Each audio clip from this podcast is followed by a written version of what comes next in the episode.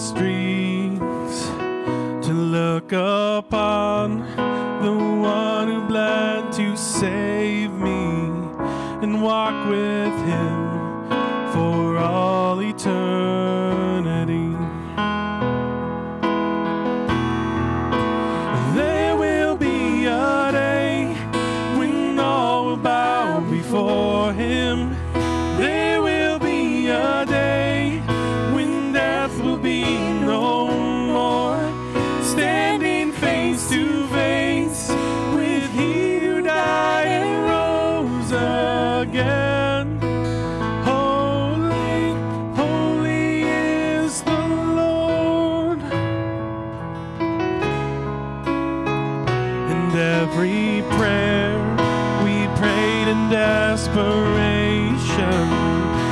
songs of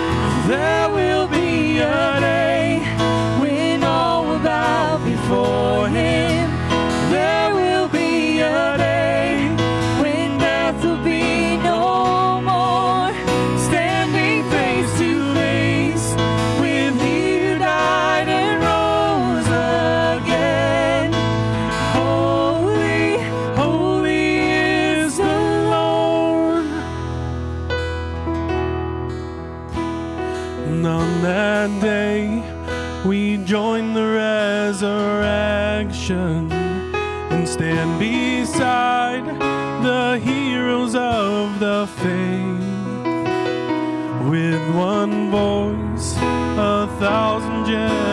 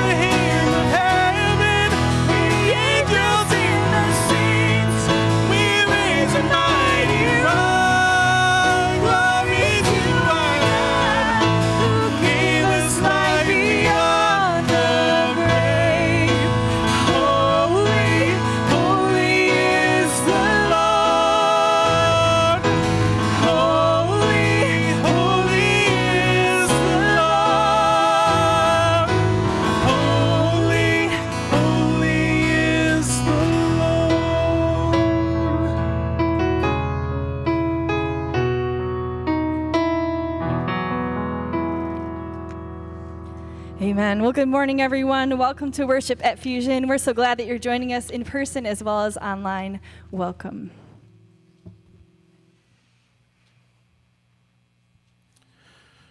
Hear these words from Psalm 130, verses 5 and 6. I wait for the Lord, my whole being waits, and in his word I put my hope. I wait for the Lord more than watchmen wait for the morning, more than watchmen wait for the morning. Amen. I invite you to stand and worship with us.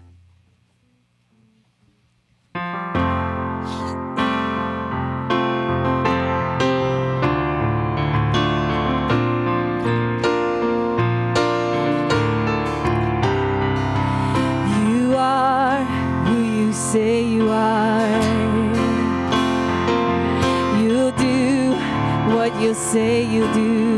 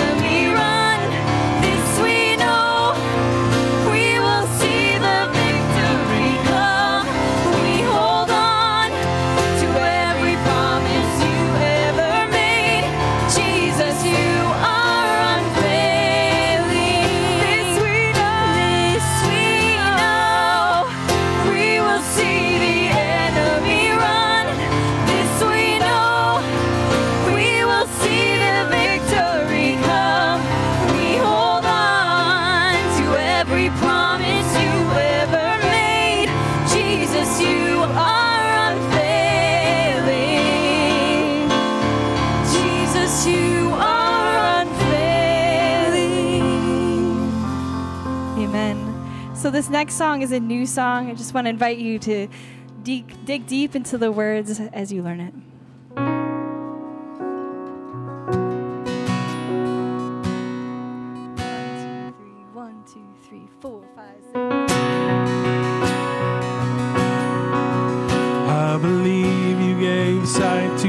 blind. I believe that the dead came to life.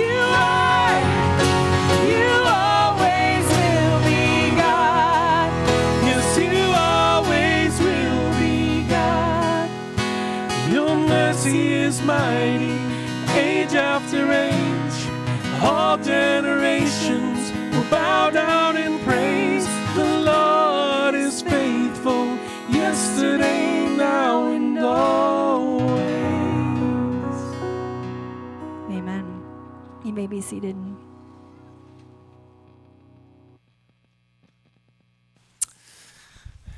Good morning, Fusion family. Good morning.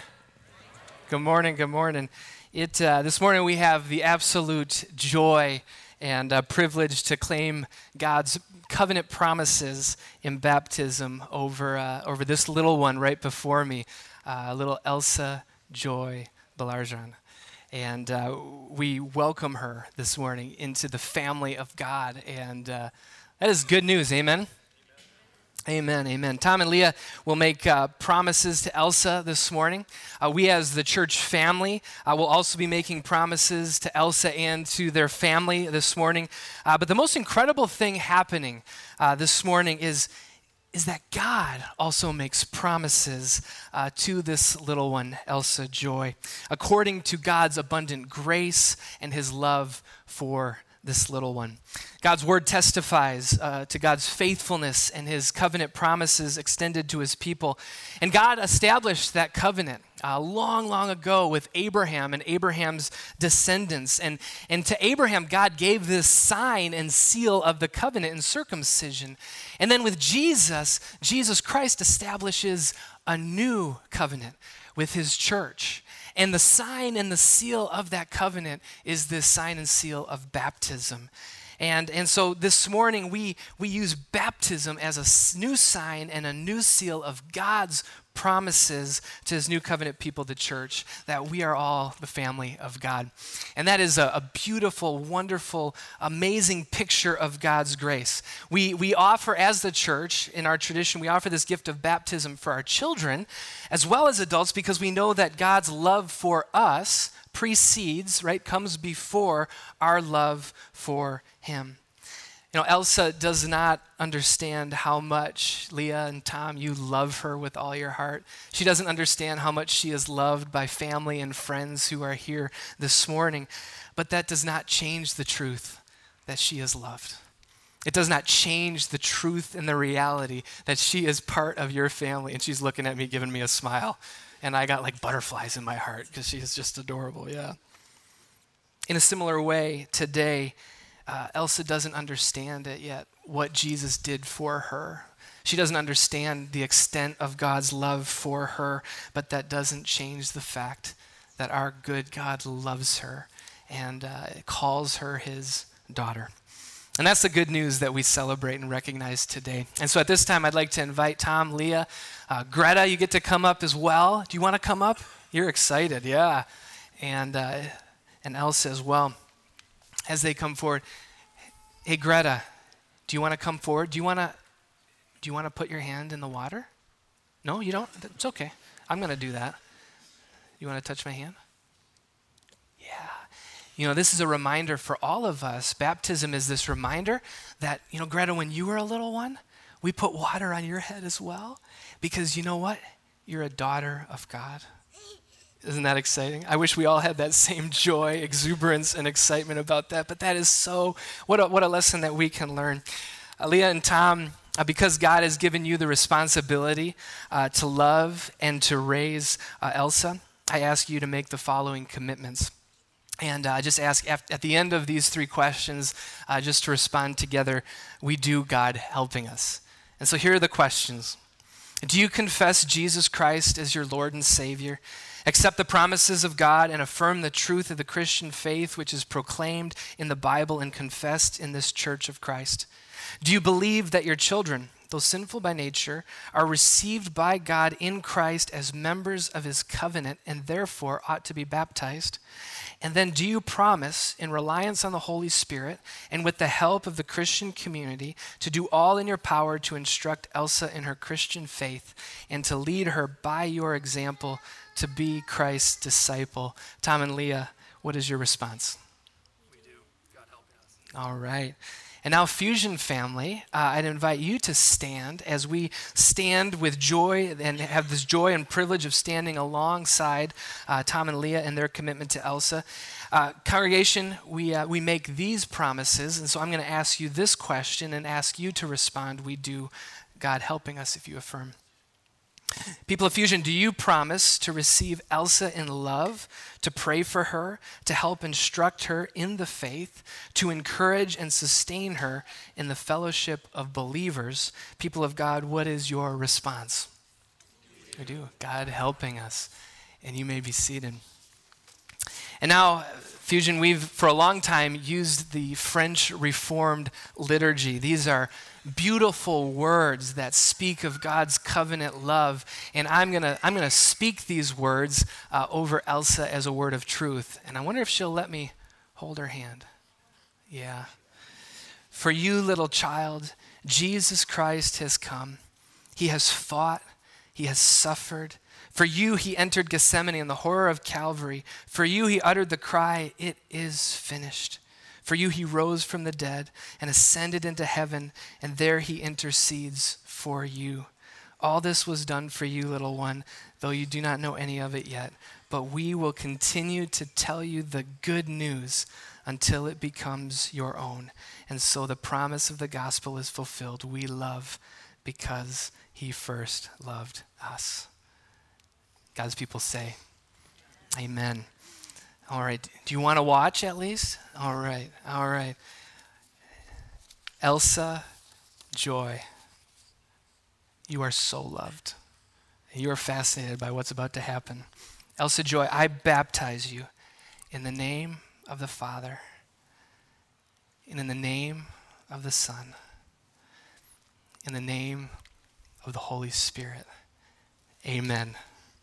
And then we have a little towel to dry you off. You did so good. God's people praise God. Amen.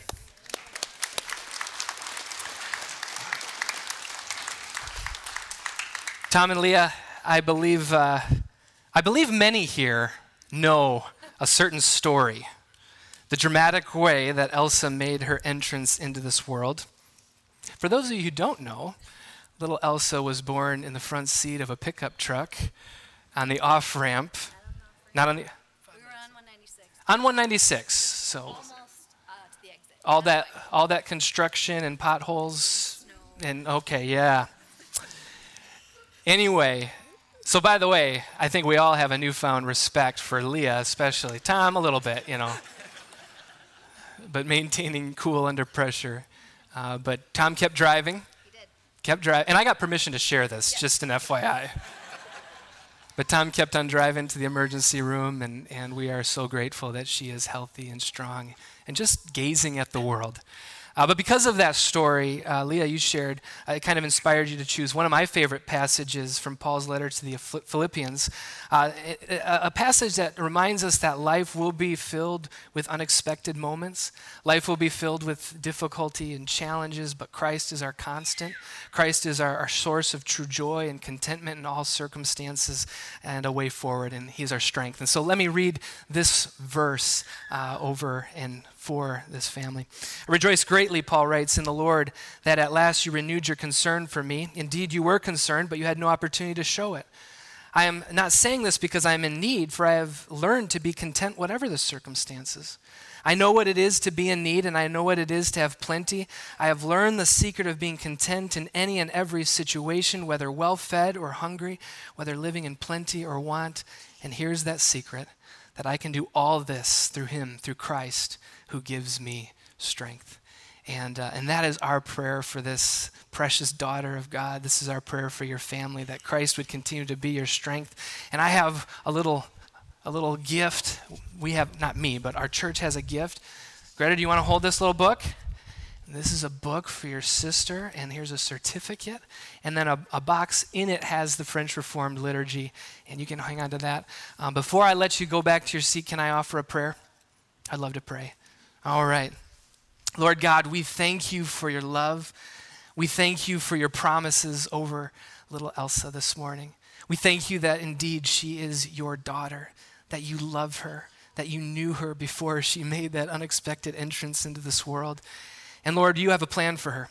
And we pray your grace, we pray your hand of protection and guidance over her life, over Tom and Leah, their family, as they walk with her.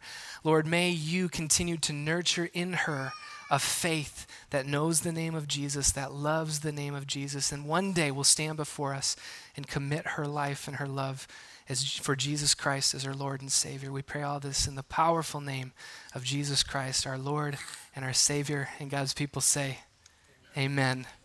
She gave me a little bit of a yawn right at the end. Like, wrap it up, Pastor. all right. Hey, thank you guys. Uh, God's people say, Amen. Amen. At this time, I'd like to uh, invite the kids to make their way to the door uh, for children's ministry. As always, if the children want to stay and worship, you're more than welcome to do that. Um, and as you make your way, Pastor Darwin is going to lead us in the blessing over our children.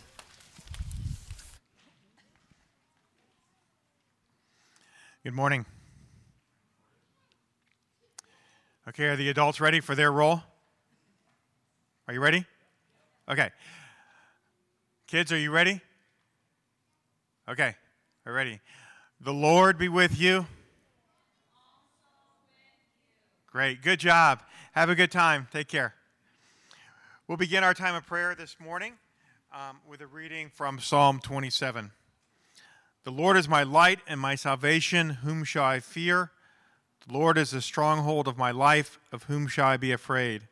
When evil men advance against me to devour my flesh, when my enemies and my foes attack me, they will stumble and fall. Though an army besiege me, my heart will not fear. Though war break out against me, even then will I be confident.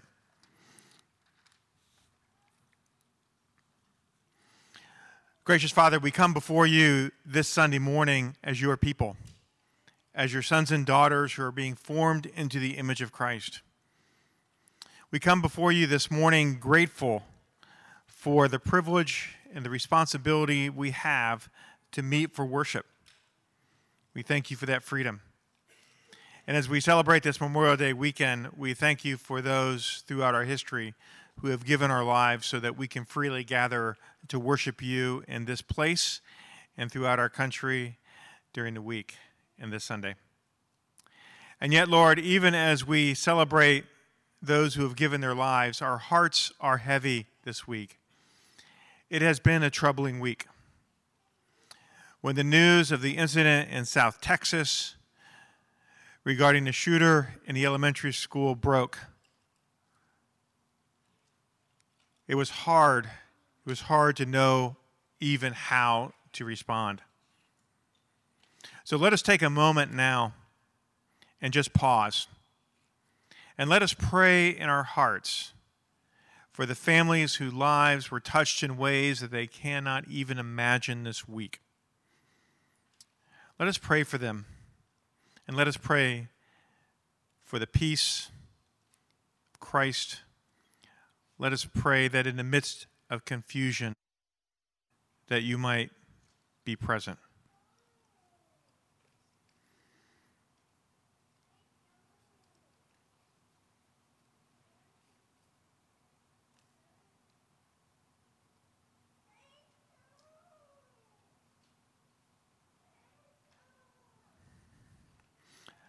Come quickly, Lord Jesus.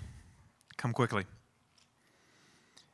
And yet, even as the incident in South Texas resonated throughout the country and throughout the world, we were once again hit with news of troubles with our brothers and sisters in Christ in the Southern Baptist Convention. We see over time, as the news has reported and as the reports have come out, a failure, a failure of leadership. Lord, as we navigate these difficult times, may our leadership throughout the country, throughout our churches, and even in this community be characterized by a spirit of humility. A humility that looks to you for grace and for mercy. A humility that doesn't end in a desire for grace and mercy, but a grace and mercy that transform us and transform leaders into the image of Christ. Gracious Father, we pray for our brothers and sisters in the Southern Baptist Convention as they navigate the turmoil that's before them. We pray for their leaders. We pray for their people. We pray, Lord, because this is your church. It's not our church, it's not anybody else's church, it is your church. And our posture in the world and our posture to each other reflects on you. And so, Lord, may we be people of humility, may we be people of grace, may we be people of mercy. May we be patient and may we be kind as we bring the light of the gospel to bear on very difficult circumstances and situations. And so, Lord, even in the midst of that, we pray for the passing of two longtime members here at Hardwick over the last couple of weeks. We pray for those who are struggling with ongoing health issues, many of them very serious, many of them reminding people that life is short. And we pray that you be with them and their families and the doctors and those surrounding them as they navigate the illnesses before them. And not even physical illnesses, Lord, we pray for, but we pray also for those who are struggling with mental health issues, who are alone, who feel that the end is near, who don't know quite how to make sense of life and the experiences around them. May you be close to them. And yet, in the midst of all that, Lord, of all that, Lord, we have a baptism this morning. And that baptism reminds you, reminds us of those covenant promises you made to us. The promise that you will be with us, that you will go with us, that you will walk alongside of us. And so, Lord, may we be a community that prays for each other, that bears one another's burdens, that walks with each other, that cares for each other, that points each other to the scriptures and to Christ. May we as a community be a light shining in a dark place as the gospel penetrates us, transforms us, and shapes us into the image of Christ. And so, Lord, we thank you. We thank you that this is your world. And though sometimes it's difficult to make sense of things, we walk by faith, knowing that you are good and loving, graceful and merciful. Help us to experience that daily. In the name of the Father, and the Son, and the Holy Spirit. Amen.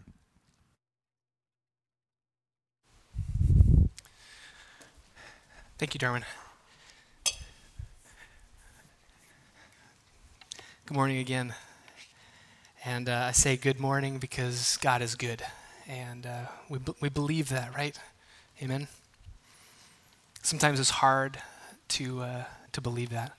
As, as, as Darwin just shared, you know, with the turmoil, the things happening in our world, um, with the things happening in our community, uh, with the things happening in, in each of our lives, um, we all bring something into this space. And, um, you know, the word I just want to say is that, that our God is big enough to hold it all. And so we can gather with heartache, we can gather with confusion, and at the same time gather with this great joy of this little one who was smiling at me. You know, I don't, she smiled at me. She did, you know. But God is, is big enough to hold that, and uh, God's word gives us space to express that. And uh, so this is not a place we need to hide that, but we can bring it all because we're united in Jesus Christ. I didn't mean to give a, a, mini sermon at the beginning, but uh, do we believe we're united in Jesus Christ? Amen. Amen. Um, transition. This is a transition move. Okay. We're wrapping up a series of messages, wrapping up a series of messages in, through Paul's letter to the church, uh, to this first century community of Jesus followers in Colossae. Again, Paul is, is writing to a community of, of Christ followers he likely has never met. He's writing from prison in Rome. This is a church plant uh, out of Ephesus. And he's writing to this community because he's heard some things that are happening there. He wants to encourage them in that. He's writing to encourage them in the gospel of Jesus Christ. If you remember last week, and, and here's just kind of my, I feel like every other month at least, I have to kind of plug the Bible Project. This is their poster that kind of gives an overview of the letter as a whole. Uh, last week we considered the impact of the gospel and our inner lives. You remember that? And we talked about character, and we asked this question What kind of person am I becoming? Today, we kind of take that a step further and we kind of continue in that line of thought and we apply the gospel uh, into our relationships. So, the question for today is how does the gospel inform and shape my relationships with others in my life? Now, before we jump into our text, um, just a little bit of heads up. In fact, maybe a little bit of a warning. This morning, we're going to be reading one of those passages that. Uh, that raises a lot of questions and that might actually raise some eyebrows and give some pause. And, uh, and so I just want to give you uh, just a fair warning about that. Um, we're going to read some things, and from our modern context, we're going to be like, what in the world is he talking about? And this is where our first conversation, we started this series. Do you remember we talked about context? Context, context, and how context was important.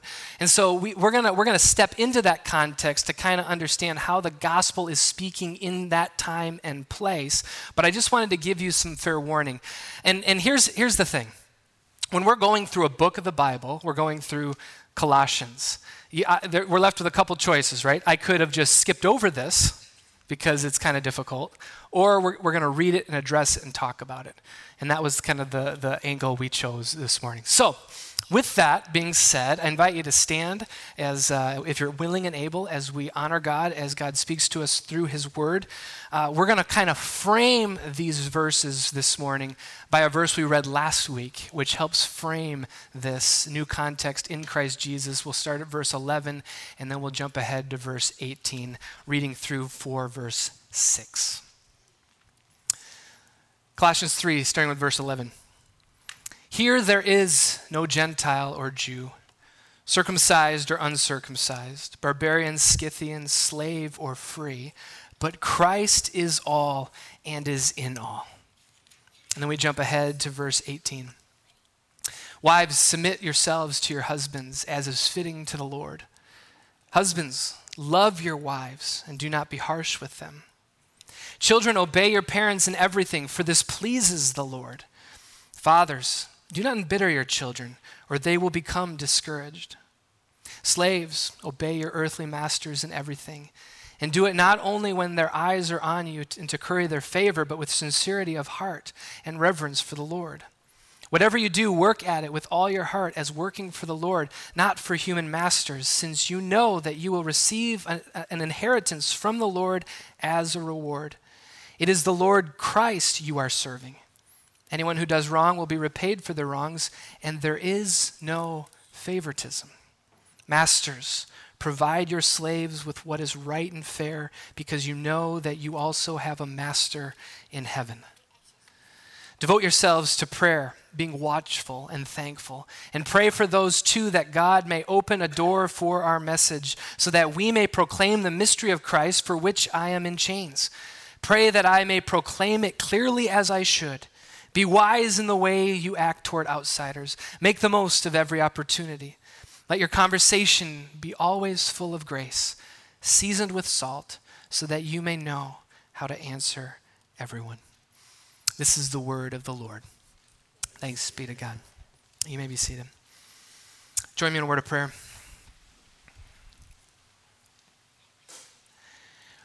Lord God, we pray and we ask, Holy Spirit, that you would open your word to us. That, Lord, you would help us to read faithfully, to listen to your spirit, and Lord, may it all be framed in the gospel of our Lord Jesus Christ. The good news of Christ crucified, Christ risen, Christ coming again. We pray all this in Jesus' name. Amen and amen. A few years ago, a certain video went viral on the internet. A lot of videos have gone viral on the internet. Does the pictures of that video look familiar to anyone? Uh, it, was a, it was a four minute clip of two 17 year old boys who were challenged by a father and an, or, and an uncle. They were two cousins. And he challenged them to make a phone call on an old rotary telephone. Has anyone seen this challenge? It's, uh, it's pretty comical.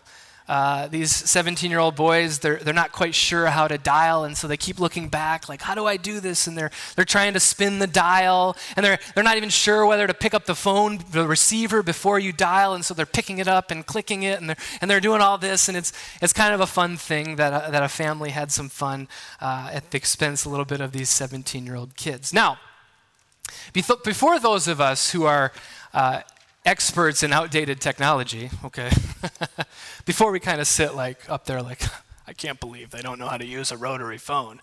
Uh, question for maybe some of our older generation. You know, when you're having trouble using your computer or your iPad, or maybe even how do I even get to the HDMI of the, who do you ask?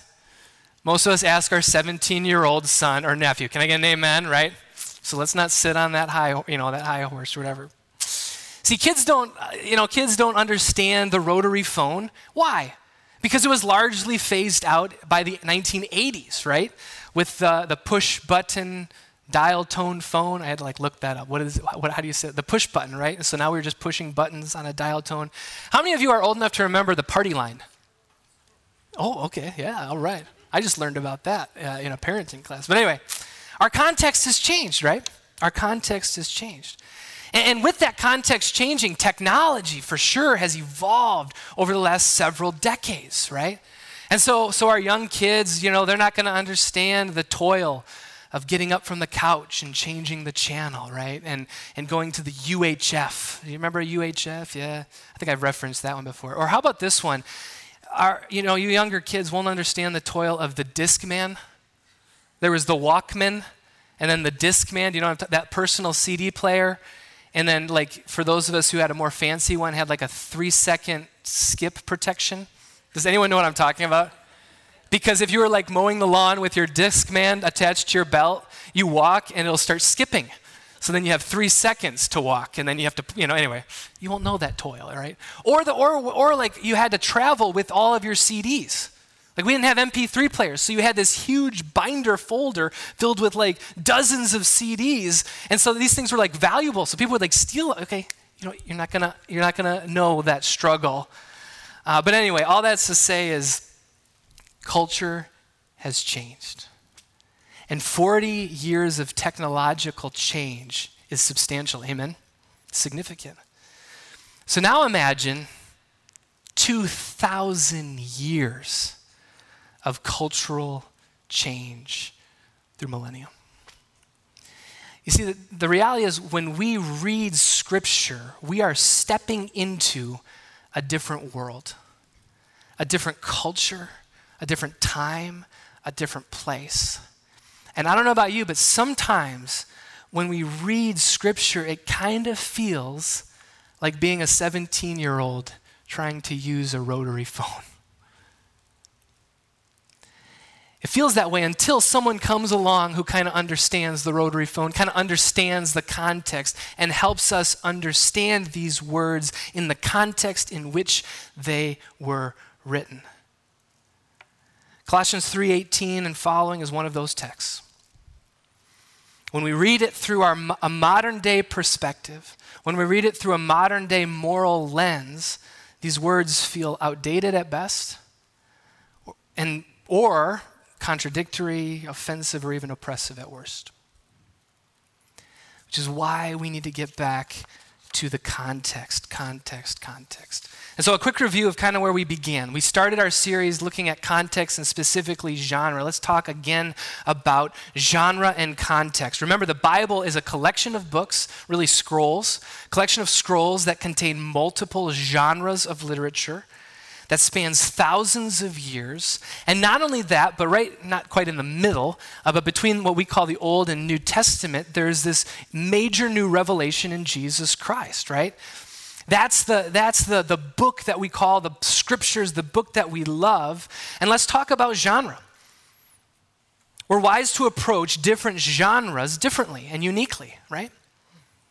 We, we, we should read historical narrative differently than we read biblical poetry, right?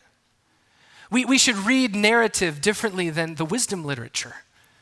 And we're going to be looking at the wisdom, actually, starting next week, we're going to spend the summer in the wisdom literature. We're going to look at the, the Proverbs. We're also going to look a little bit at Ecclesiastes and Job. But we should read those things differently than biblical historical narrative. It's the same like for today. Like um, if we're reading a, a novel, like a mystery novel, we should read that differently than we read like the news, right? You, you're with me, right? Amen? Yeah, okay. You're with me. So genre matters.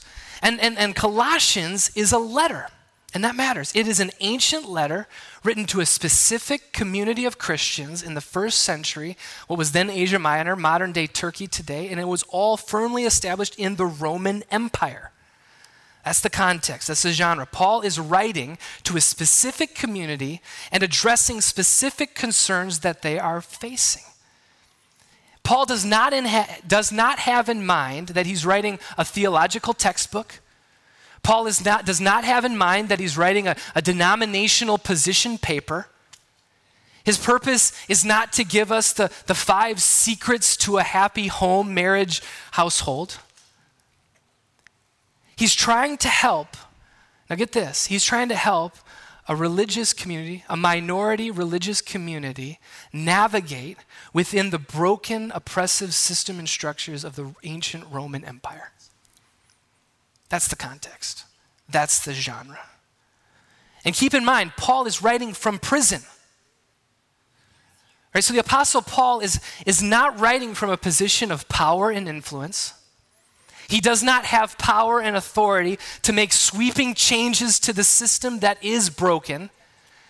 Nor does he maybe even have, aside from the, the inspiration of the Holy Spirit, the framework really to, to imagine what that might look like at that, this point in history. So, if our expectation is for Paul to completely upend the system and declare an abolishment of slavery in this specific letter, that would be probably unpractical for the church and unrealistic expectations for Paul. Context, context, context. But, given all of that, when we actually consider the context, when we consider the Roman system that is in place, what Paul does write and what he does call the church into is actually quite remarkable. Let's dig in the gospel in context, let's talk a little bit about Roman households. To understand how really radical and subversive Paul's words actually are, we need to understand a little bit about the context into which he was writing, which means we have to understand a little bit about the Roman Empire. Paul, in multiple places in his letters, uh, the big ones are here in Colossians as well as Ephesians chapter 5. He's addressing a Roman institution and structure. Scholars have laid or labeled the household codes. Okay, some of you have maybe heard this. The household codes. Paul, Paul, again, cannot upend these social structures, right? He's, he doesn't have that power authority, but he can give instruction to this Christian community in how to live faithfully within the system which is corrupt and unjust. And, and when we consider all that, his word is subversive and countercultural and radical. And to discover how we need to understand the context. So, and let's just say, let's just say, right, it's the ancient Roman world is vastly different than 21st century America, okay, as far as in this arena. There's some similarities, but in this arena, vastly different. The household codes. Uh, the Latin for word here is patria potestas, right? Let's talk a little bit about the, the Roman household codes. In the Roman Empire, we talked about this a few weeks ago, Caesar was Lord. Caesar was the ultimate authority. And, and part of the agenda and the empire, like for, for Caesar and, and for the, the leaders in the Roman Empire, maintaining order in the empire was of vast importance right? They don't want a mob. They don't want rebellion, right? They are, they are ruling over a vast empire. And, and to maintain that order is a really delicate matter considering the disparity in wealth and power, right? Wealth is at the top and it's a small minority of people. Power is at the top. It's Caesar, right? And the majority of the people are, are at the lower tier of society.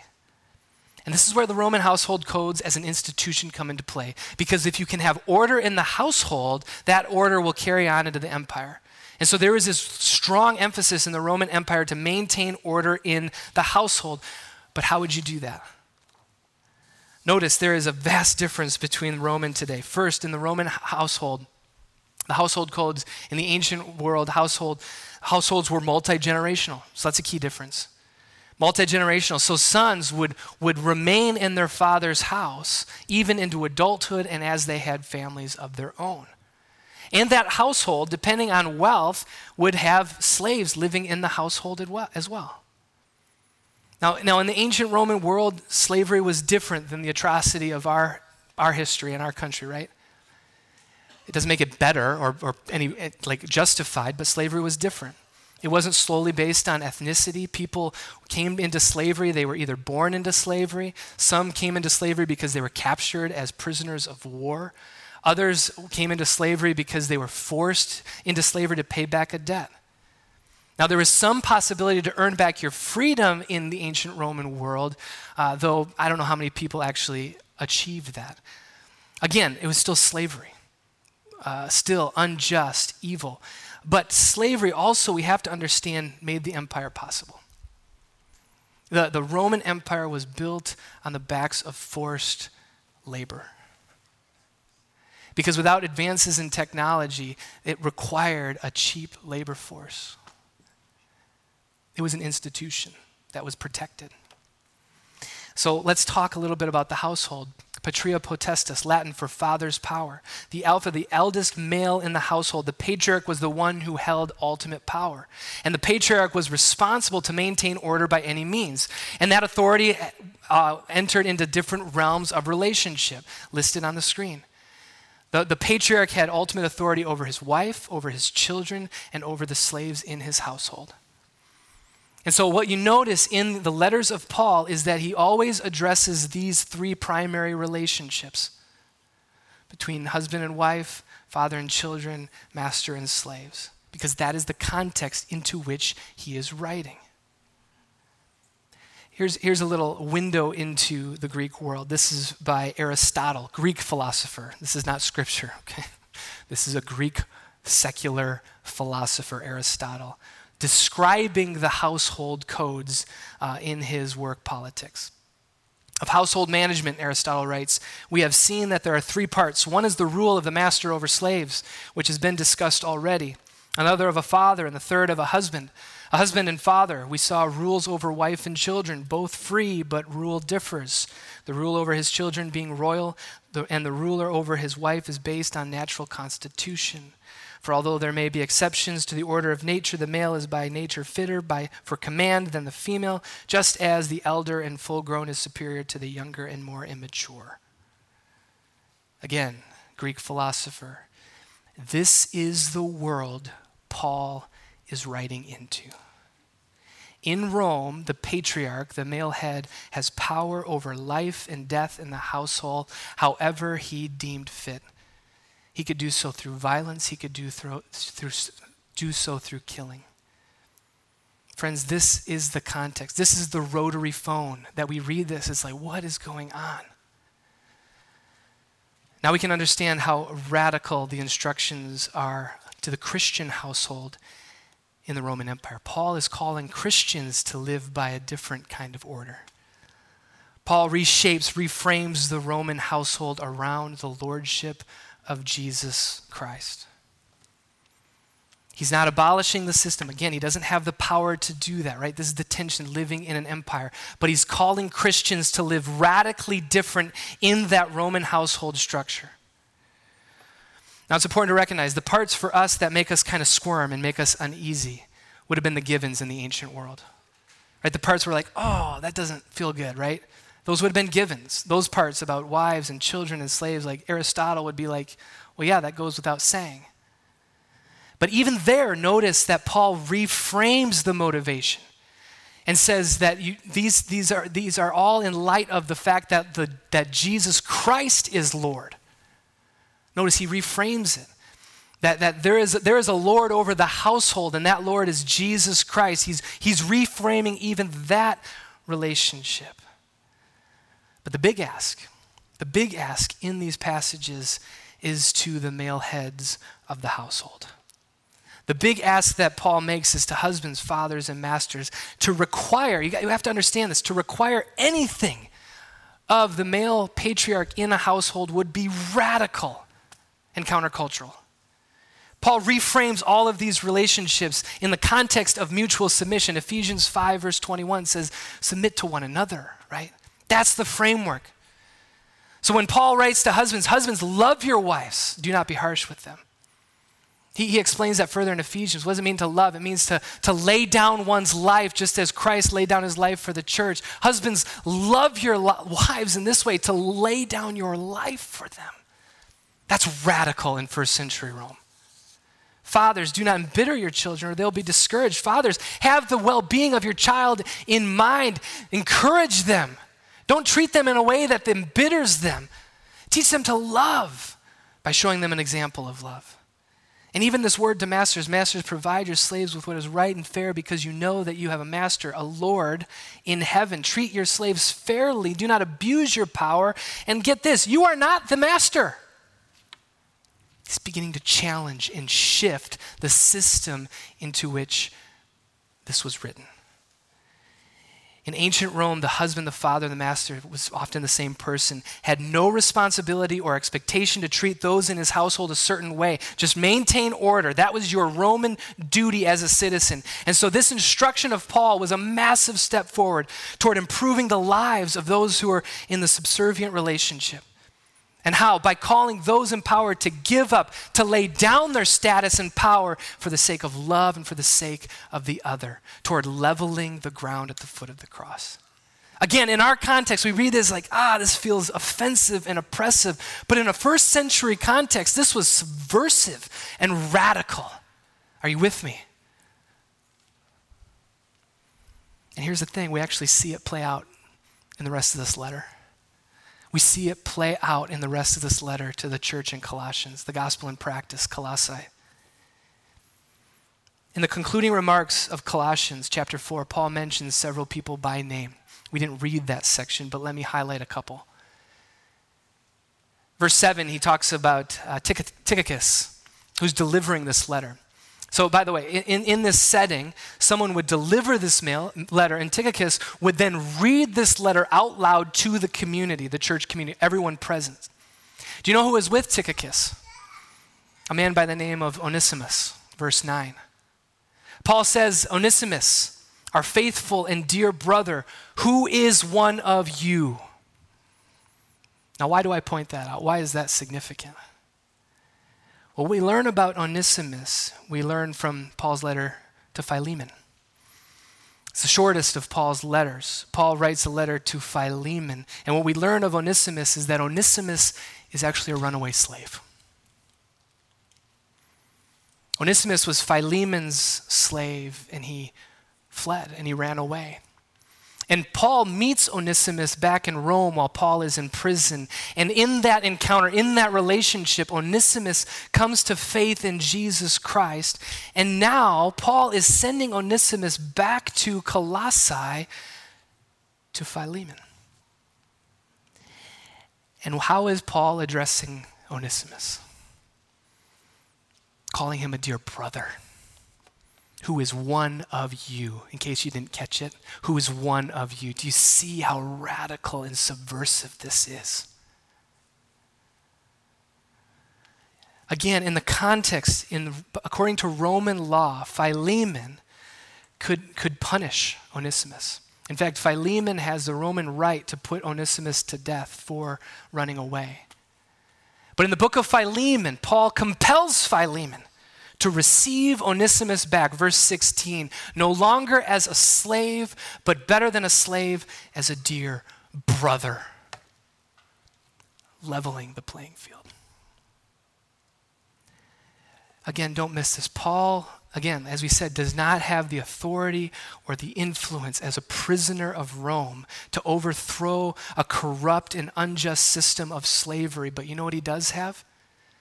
He has the power and the influence to restore and liberate this one slave who he calls Brother Onesimus. And he does it in such a way to help another brother, Philemon, see the unjustness of this institution. And in doing so, sets Philemon free as well. Wow. Was talking to Pastor Bill this week, and, and there is a church tradition actually suggests that Onesimus would become, I think it was bishop uh, in Ephesus. Onesimus would become a leader in the church.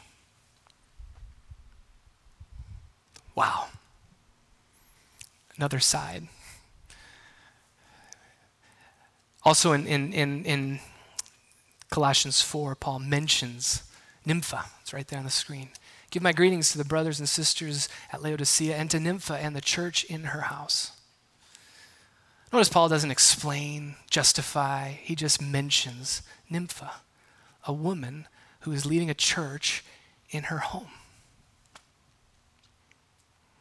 There's no need to explain it. There's just this reality that women were leaders in the early Christian church. There's some mentioned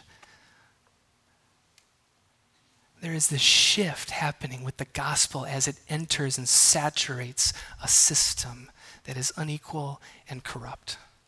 And that is the unfolding story of gospel fruit. Friends, the power of the gospel slowly began to shift how Christians related with one another. The Spirit began to transform relationships, reframe dynamics into more equitable and life giving ways.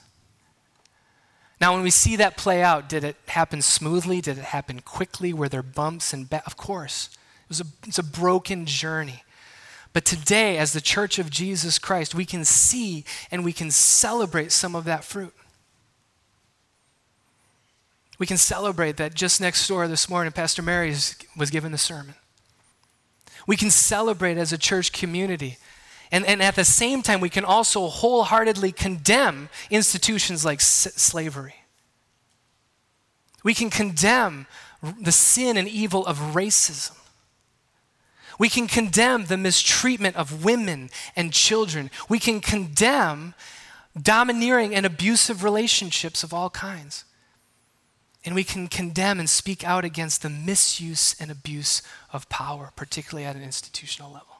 Because the gospel of Jesus Christ demands something better and demands something different.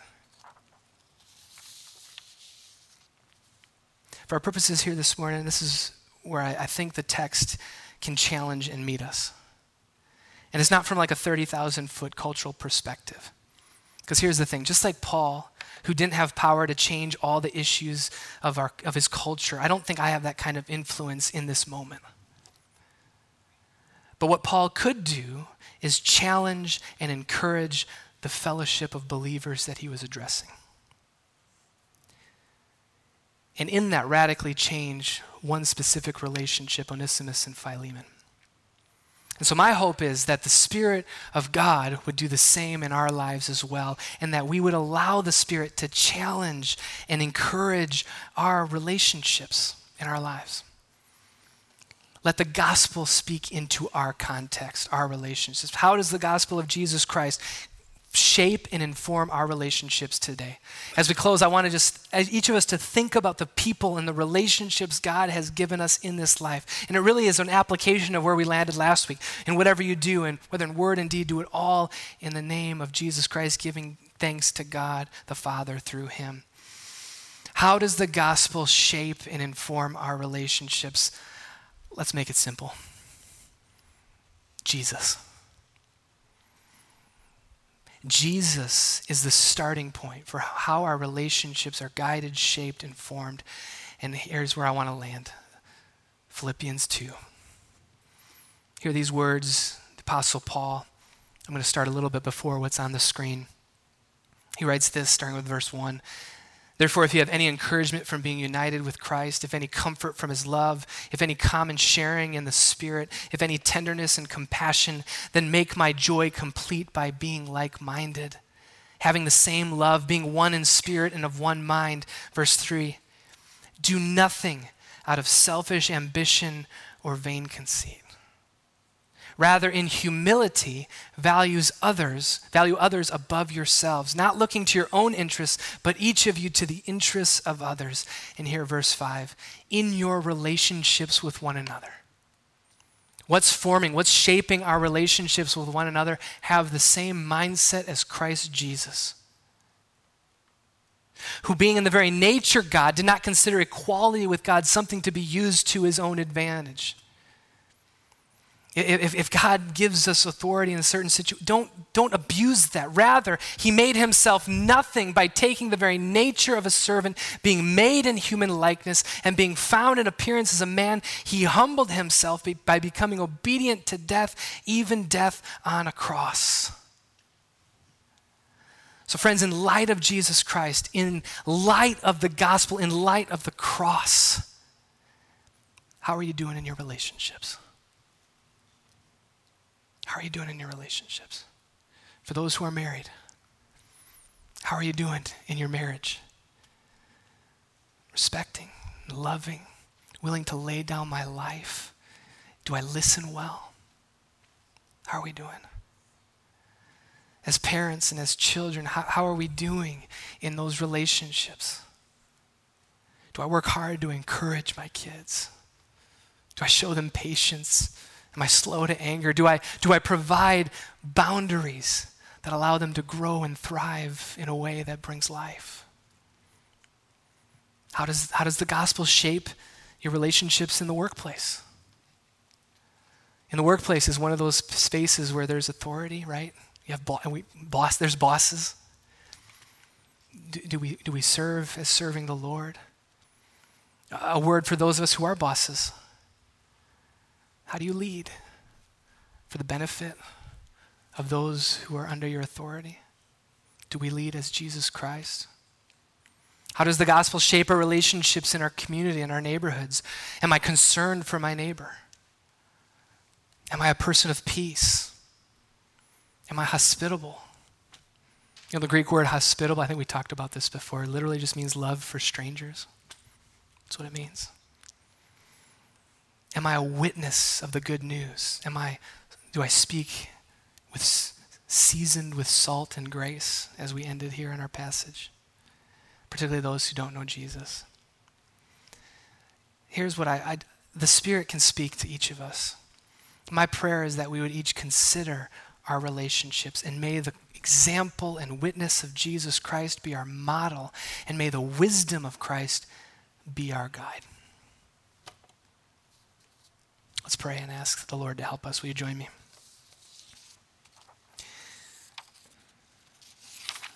Lord God, we thank you for your word. We thank you, Lord, that words written in a different context, Lord, still speak powerfully today.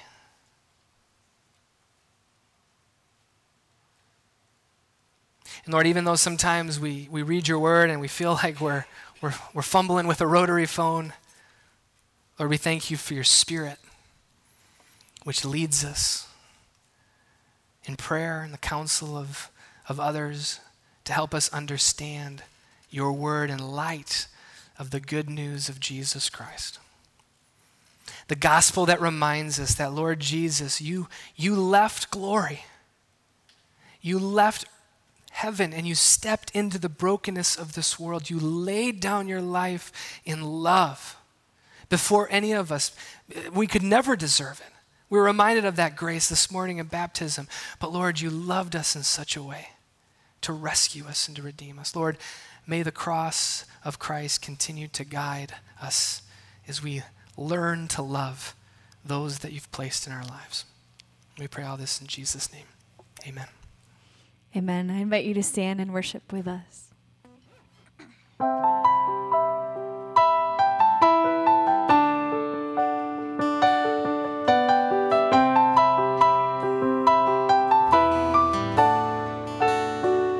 No pen or quill, no scribe in perfect skill, with flawless words could capture all you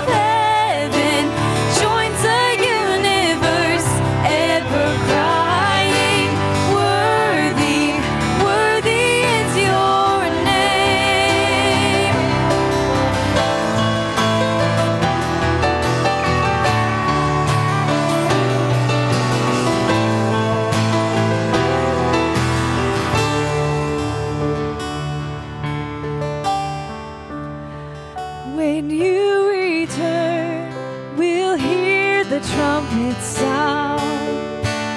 You lead us home,